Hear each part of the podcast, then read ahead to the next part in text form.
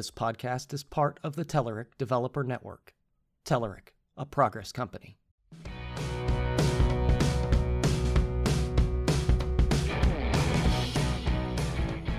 Hello, and welcome to Eat Sleep Code, the official Telerik podcast. I'm your host, Ed Charbonneau, and with me today is Corey House.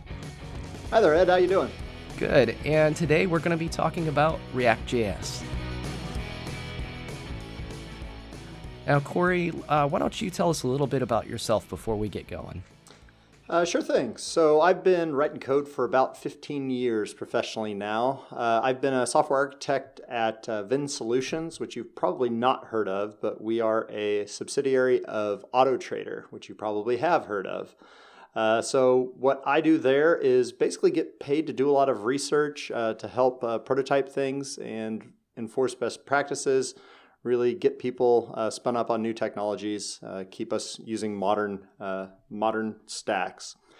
And uh, as part of that, I've uh, in the last year or so gotten a lot more into React and really enjoyed that. and also recently authored a Pluralsight course on that topic. I have about five out there that's been keeping me pretty busy the last couple years recording those courses. And I'm also a Microsoft MVP and uh, Telerik dev expert, I believe is the lingo for that. I forget the exact title, but that's about right. Telerik developer expert. There we go. You got it right. okay. So yeah, that's me in a nutshell. And uh, also, you go to conferences as well. I just saw you about a week ago at uh, St. Louis Days of .NET, and you were talking about a new uh, JavaScript framework called React.js. Uh, so why don't you give us a little insight as to what J, uh, React.js is and uh, how we can get started with React.js? Okay, sure. So for, for me, uh, the easiest thing to compare React to was Knockout because I spent a lot of time in Knockout and it was, um, in, some ways, that made life easier uh, picking up uh, React. I, I actually went from Knockout to Angular to React, so I made a couple jumps uh, in between. I Backbone was the one that I skipped because I went from jQuery to Knockout. Like a lot of people that do much JavaScript, we end up uh, picking up new tools, it seems like quite often. Uh, so, one thing that I find is really helpful is trying to compare and frame uh, a given library and framework to the things that came before. Uh, so, right away I was I was looking at React and trying to figure out you know what made it unique. And uh, the the talk that you alluded to that I gave in uh, St. Louis last week really focused on that. It focused on a few core areas where React is uh, innovating, and already some of that innovation um, has impacted other well-known frameworks like uh, Angular and Ember. But um, at its core, what React is, is uh, just a library for creating components, uh, for creating a componentized UI. And the really nice thing about React to me is that the way that it does that is more elegant than the competition right now.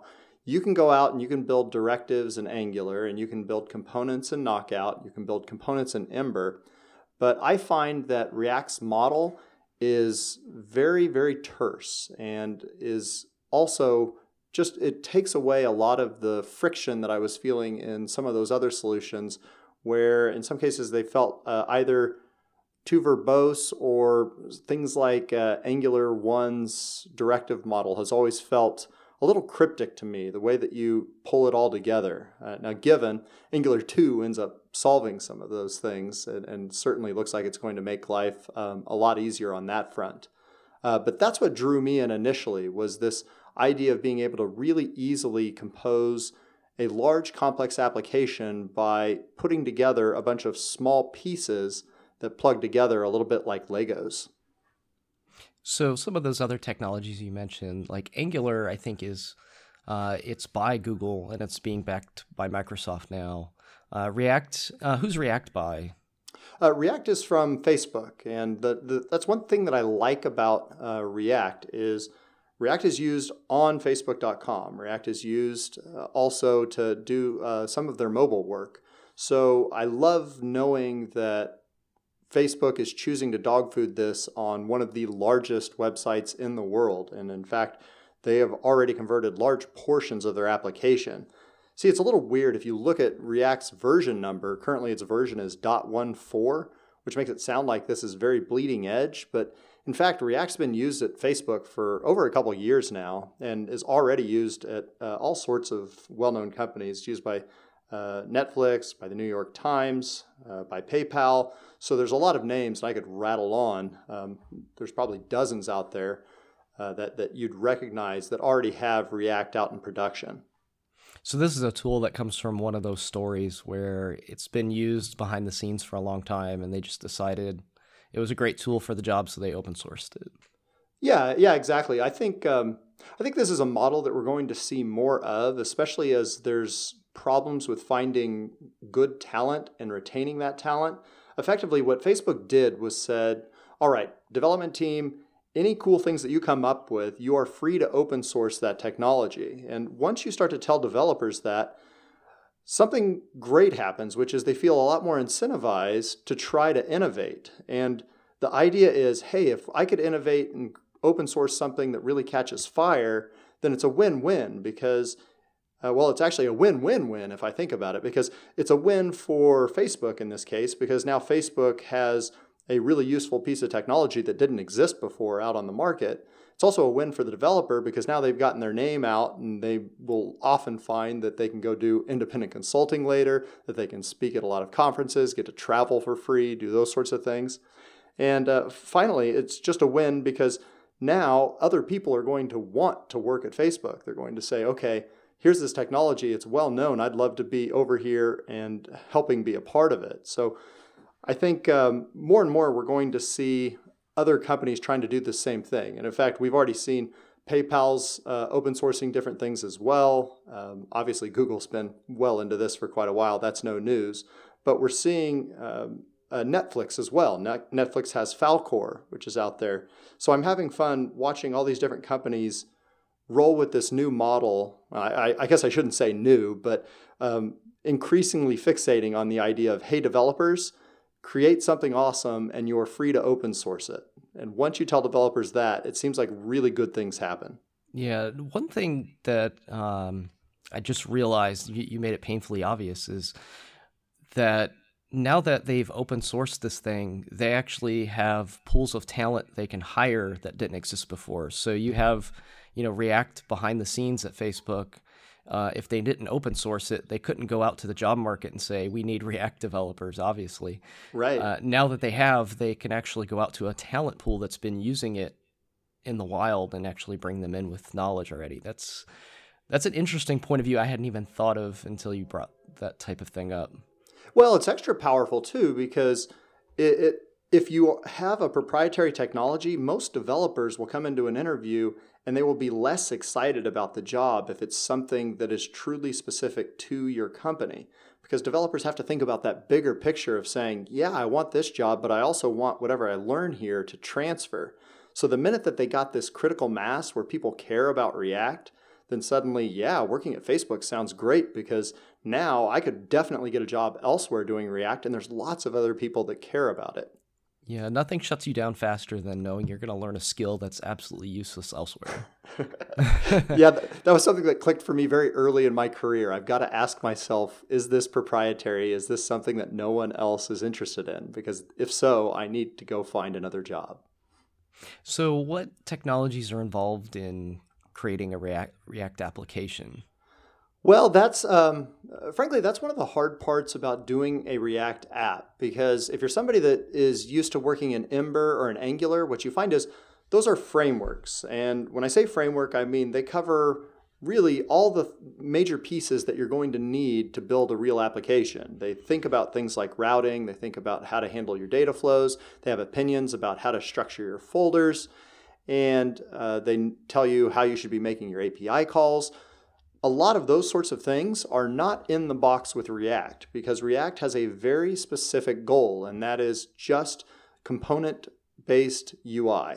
And when you build a full application, you're going to have to make those other decisions. So this was one of when I was creating my Pluralsight course, that was one of the big challenges I had was okay, yes, React is great, but I have a lot of other decisions to make, uh, just uh, as simple as the build process, because with React, you're probably going to want to minify your code. You're probably going to want to write automated tests. You'll want to bundle it all together for production. A lot of the same stories of any other major JavaScript application.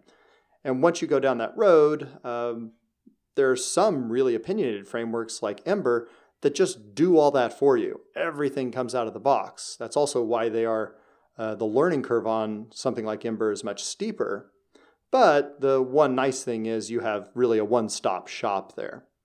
Now, my take is the beauty of React is because it's just a library, I'm able to pull all these best of breed solutions off the shelf. I can say, okay, I want to use SuperAgent or I want to use jQuery in this case rather than using this built in solution for making API calls.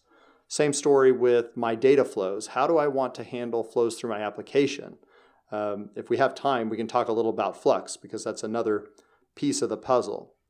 But the, the uh, bottom line, the way that I choose to write my React apps today, uh, I really enjoy Gulp. Gulp is my task runner that lets me glue everything that I need together. So I pull in Gulp. I tend to use Node for uh, Node combined with NPM to pull down all the packages uh, that I need. And I'll pull down typically Browserify or Webpack, depending on the project and the comfort level of the team.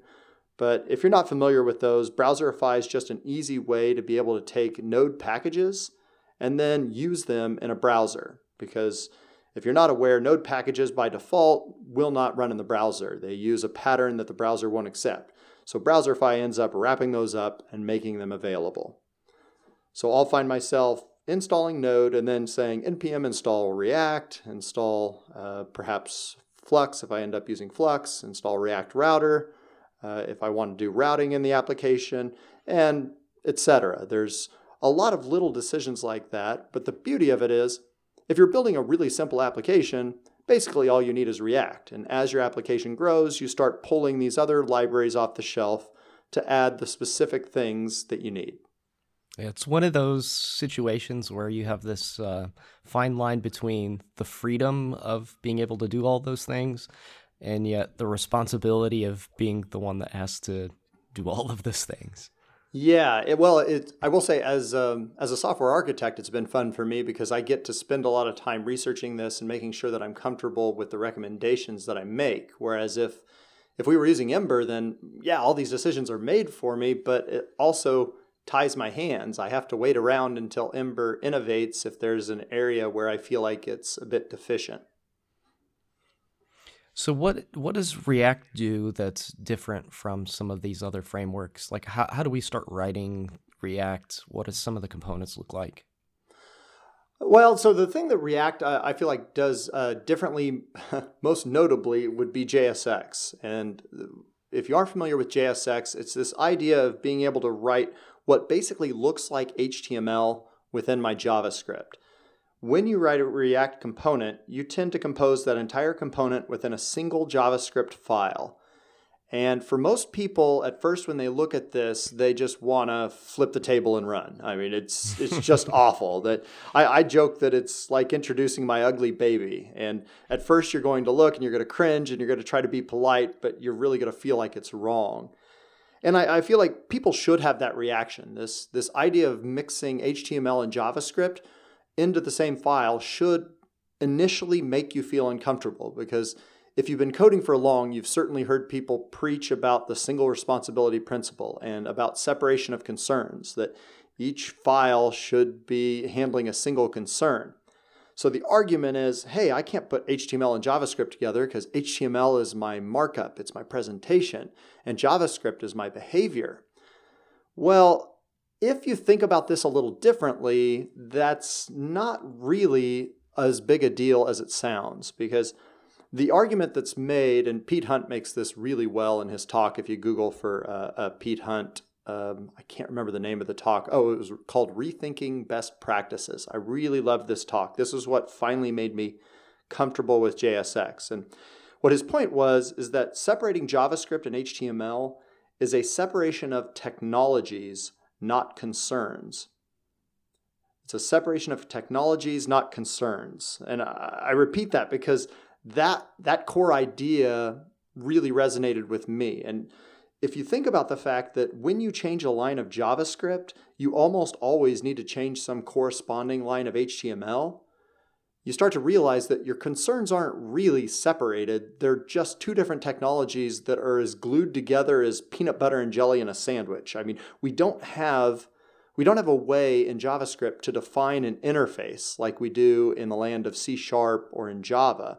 Since we're in this dynamic language, these two technologies have to move in lockstep.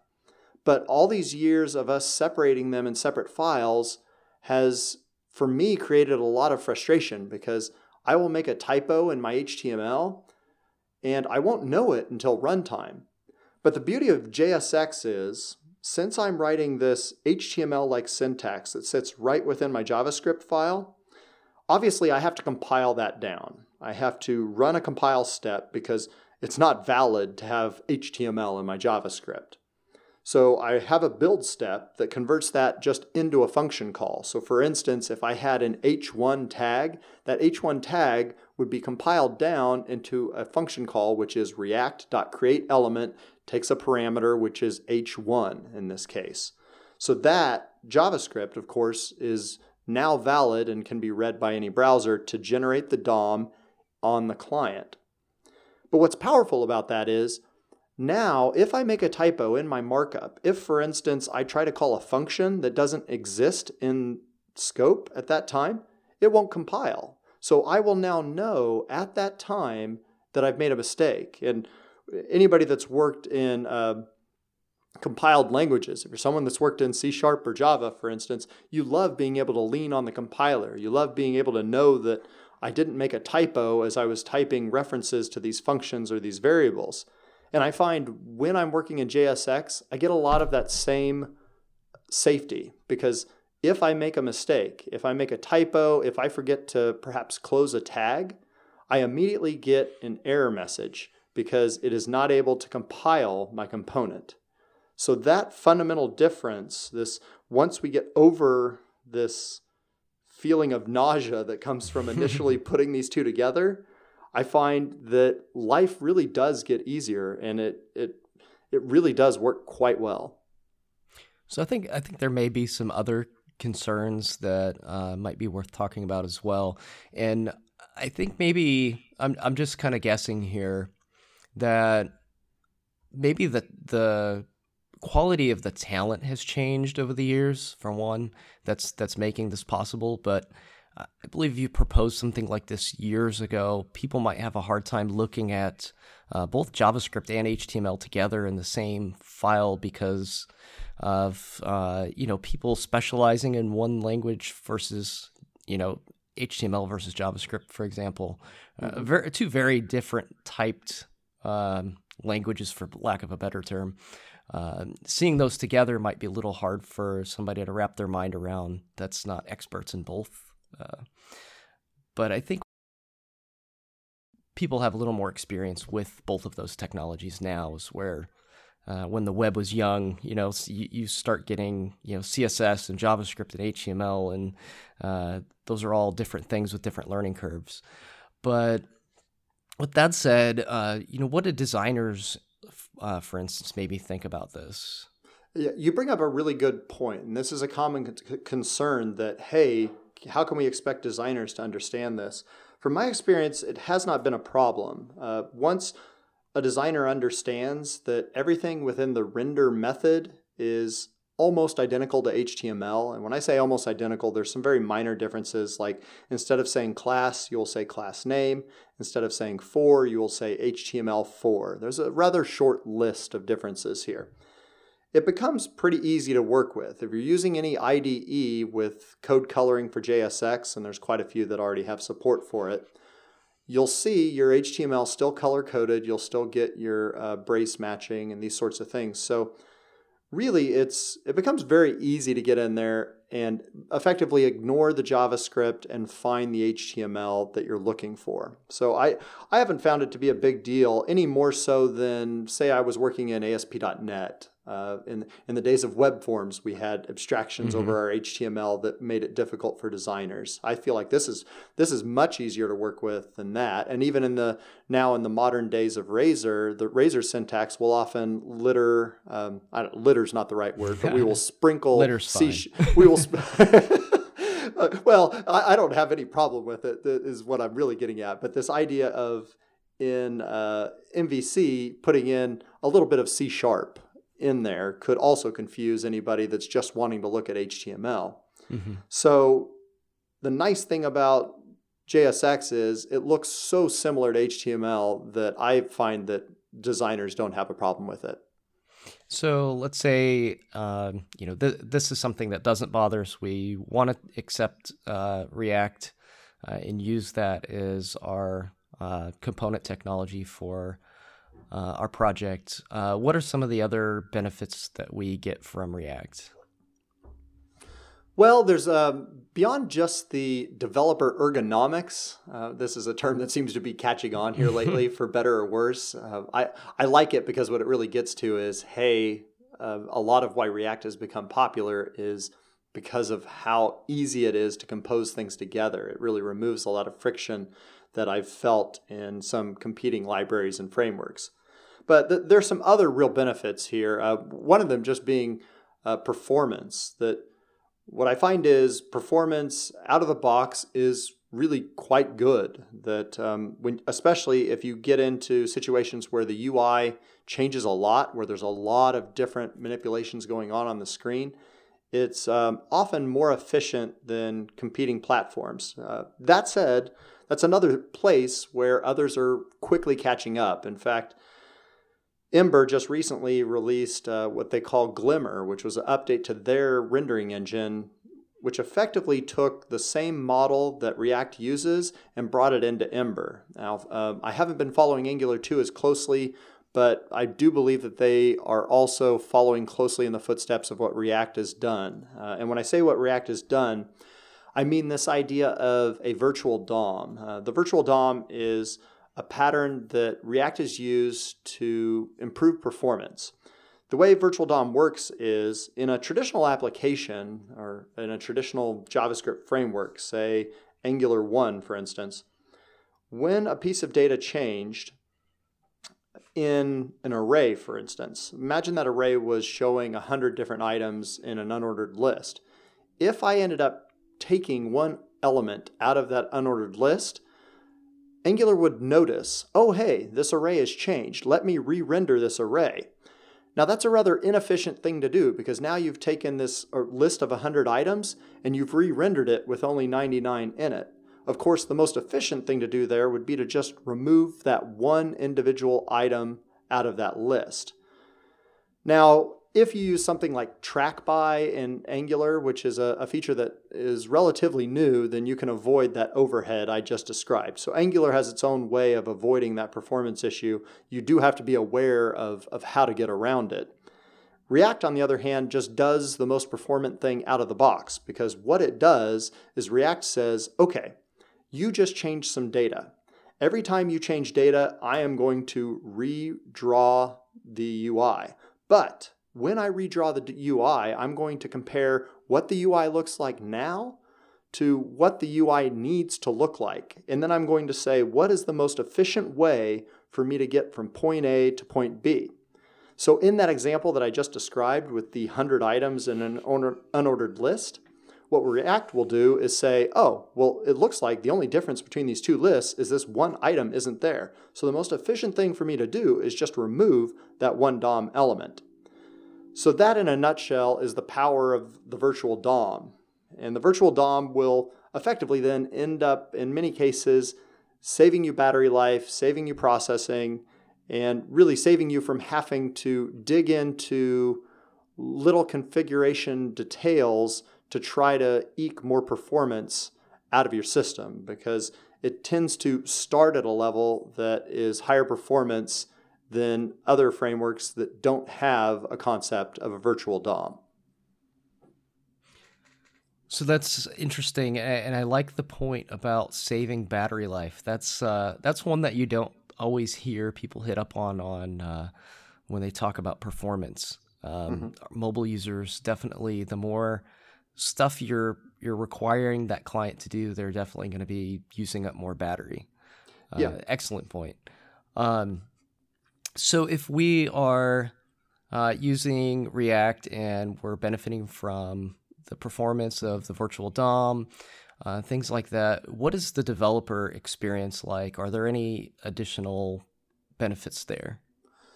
Yeah, so an, another piece that I really like in the dev experience is uh, something that uh, was fairly recently announced. Uh, I think it was announced this summer uh, at React Conf 2015, uh, which was hot reloading.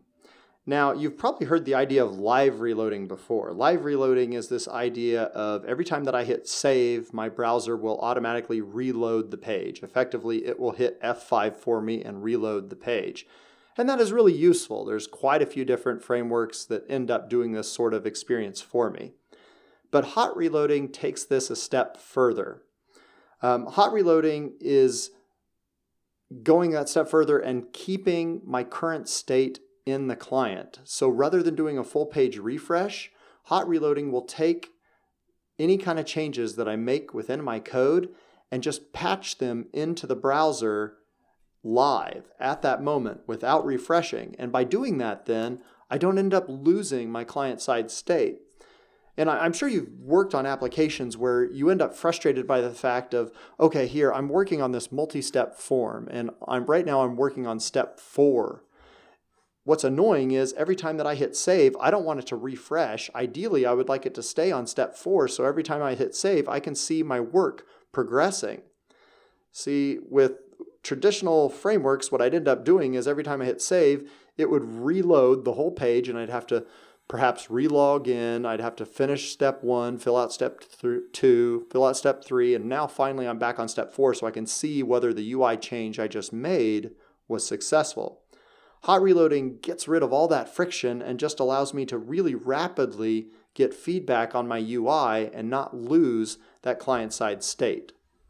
So the way that we get this done is um, you can use either Browserify or Webpack, although Webpack seems to have a slicker implementation of this. Uh, but bottom line, what it does is it just patches in your changes for you into the browser. It's, it's very, very slick and uh, there's a uh, video out on YouTube. If you look for Dan Abramov, um, he's from St. Petersburg, Russia, and he created this uh, this project and, and showed it off first uh, using Webpack. It's it's really an eye opener if you've never seen this experience, and I believe it's in really uh, I believe it's such a shift that very soon everybody's going to need to do it just to compete because it really is a lot of fun doing development this way. It, it radically speeds up the process. You get instant gratification on that iterative process of creating something. Oh, absolutely. Uh, so we're working with React on the client side. What's the server side technology situation? Well, that's one of the nice things about React is that you can render on the server, and uh, there's a lot of different pieces of jargon for this. Some people call it isomorphic JavaScript. Universal JavaScript seems to be the term that's starting to take hold. I've been trying to get fronty backy JS to take off, but that, that doesn't seem to be going there, anywhere. There might be a framework by that name already. I'll have to look that one up. well, we're in JavaScript. That's probably true. Yeah. Uh, so the the nice thing is uh, React effectively lets me call a single function to render to HTML. So I can just call render to string on any React component, and that React component will give me back the resulting HTML. You can, you can imagine now, once I can do that, I could end up using Node with Express, for instance, and initially rendering my application on the server. Of course, the benefits of that are, are multifaceted. One thing is my users are likely to see content more quickly because now they don't have to wait for the JavaScript to be downloaded, parsed, and then rendered to see a result. Instead, they will see plain HTML rendered the moment that they load the page. So this ends up getting rid of one of the big downsides of traditional single page apps, which is this waiting for initial content. Of course, the other big benefit of doing this style is now I get SEO for free because I'm sending down real content, real HTML. So this starts to open up the door for using React on sites where I'm worried about search engine optimization. Normally, I wouldn't reach for something like Angular, Ember, or uh, Backbone, for instance, when I'm doing work that is related to search engine optimization because I'd be worried about how that might be parsed. Google's been saying that they will crawl JavaScript uh, sites for a while, but the problem is Google is very, very guarded and cryptic about exactly how they do that and what I should be doing to make sure that that works out well for me in their rankings. And not to mention, Google's just one of the search engines out there. So, from my perspective, I would want to render isomorphically, universally, whatever term you want to use. I want to render on the server first so that I can make sure that I'm getting good search engine optimization. And that's what you can do uh, with React by calling render to string so that you get that HTML rendered first on the server. Yeah, and even SEO aside, I've seen applications built where you open the app up and you get, you know, you're presented as a user with this absolutely blank screen for sometimes way too long. And then yeah. all of a sudden everything starts appearing so that that alleviates the issue, being able to send some of it down the pipe at the beginning. Exactly. So you mentioned Flux earlier. So mm-hmm. I I'm kind of clueless as to what Flux is. Why don't Why don't you give oh. us a little info on that? Well, that described me for quite a while because I I found it really hard to understand at first. I think uh, this is one of the biggest hurdles to building a really significant app in React is Flux is most likely unlike anything you've done before. If you are used to the two-way binding model that was uh, was and remains quite popular, is still used in Knockout and Angular One, used in Ember. It's a very different model because it moves away from that two-way binding model and it moves toward instead what they say is a unidirectional data flow. Now, that sounds like a bunch of jargon, but effectively what it means is when my UI changes, the updates end up flowing in one direction. So there's no direct link between my UI interactions and updates in the associated data. What instead happens, um, I guess the best way to explain this is with an example. Say I have a button on the page, and that button is delete user in a traditional, say, a knockout application, I'd hit delete user and that would be bound to a function in my view model that would instantly pop an element out of the array. Now that user is no longer in my array. Maybe it'd also make an AJAX call, do some other things, sure. But fundamentally, what would happen is there's a real tight coupling between me clicking that button and data changing. Things work a little bit differently when you use Flux because with Flux, what would happen is I would click the delete user button and that would trigger an action. And an action is really just a name for something that happens in the UI, basically a name for a user's intent. So my intent in this case would be delete user. This would trigger a delete user action when I click that delete user button. And then what I would have is one or more stores that end up subscribing that effectively say, hey, I hold some data that's related to users and I want to know when this specific action happens. So if I had a user store, I need to know when users are deleted so that I can end up removing users from that store. The beauty of this approach is now I can end up having multiple stores that end up listening to changes and updating accordingly. And by removing that tight coupling that happens with a traditional two way binding model, what I also avoid is sort of this game of ping pong that can occur on larger applications. And um, I, I've gotten bit by this before where I built a large application that um, had a behavior like this, where I would change data in a view, and that would end up updating a view model. When that view model changed, it would trigger changes in another view. When that view changed, it would update this other view model. And so what would happen is it would get rather difficult to understand exactly what the system would do at a given point and exactly all the implications of changing a given piece of behavior because of all those interactions. That sort of thing doesn't happen uh, so cryptically when you use Flux because you have this really clear flow and you have these stores that are saying, I only care about these certain actions. So you have this nice explicit list of actions that can happen in your system. And that list of actions would be things like, well, delete user, create user, send email, submit contact form, all these sorts of actions that anybody would do to interact with your system. But now you can really easily search through your code base and find where those actions occur. That's interesting. It sounds like uh, a little more informative way of doing messaging. You're, you're more in control of uh, the code and where where those pieces of code point. Mm-hmm.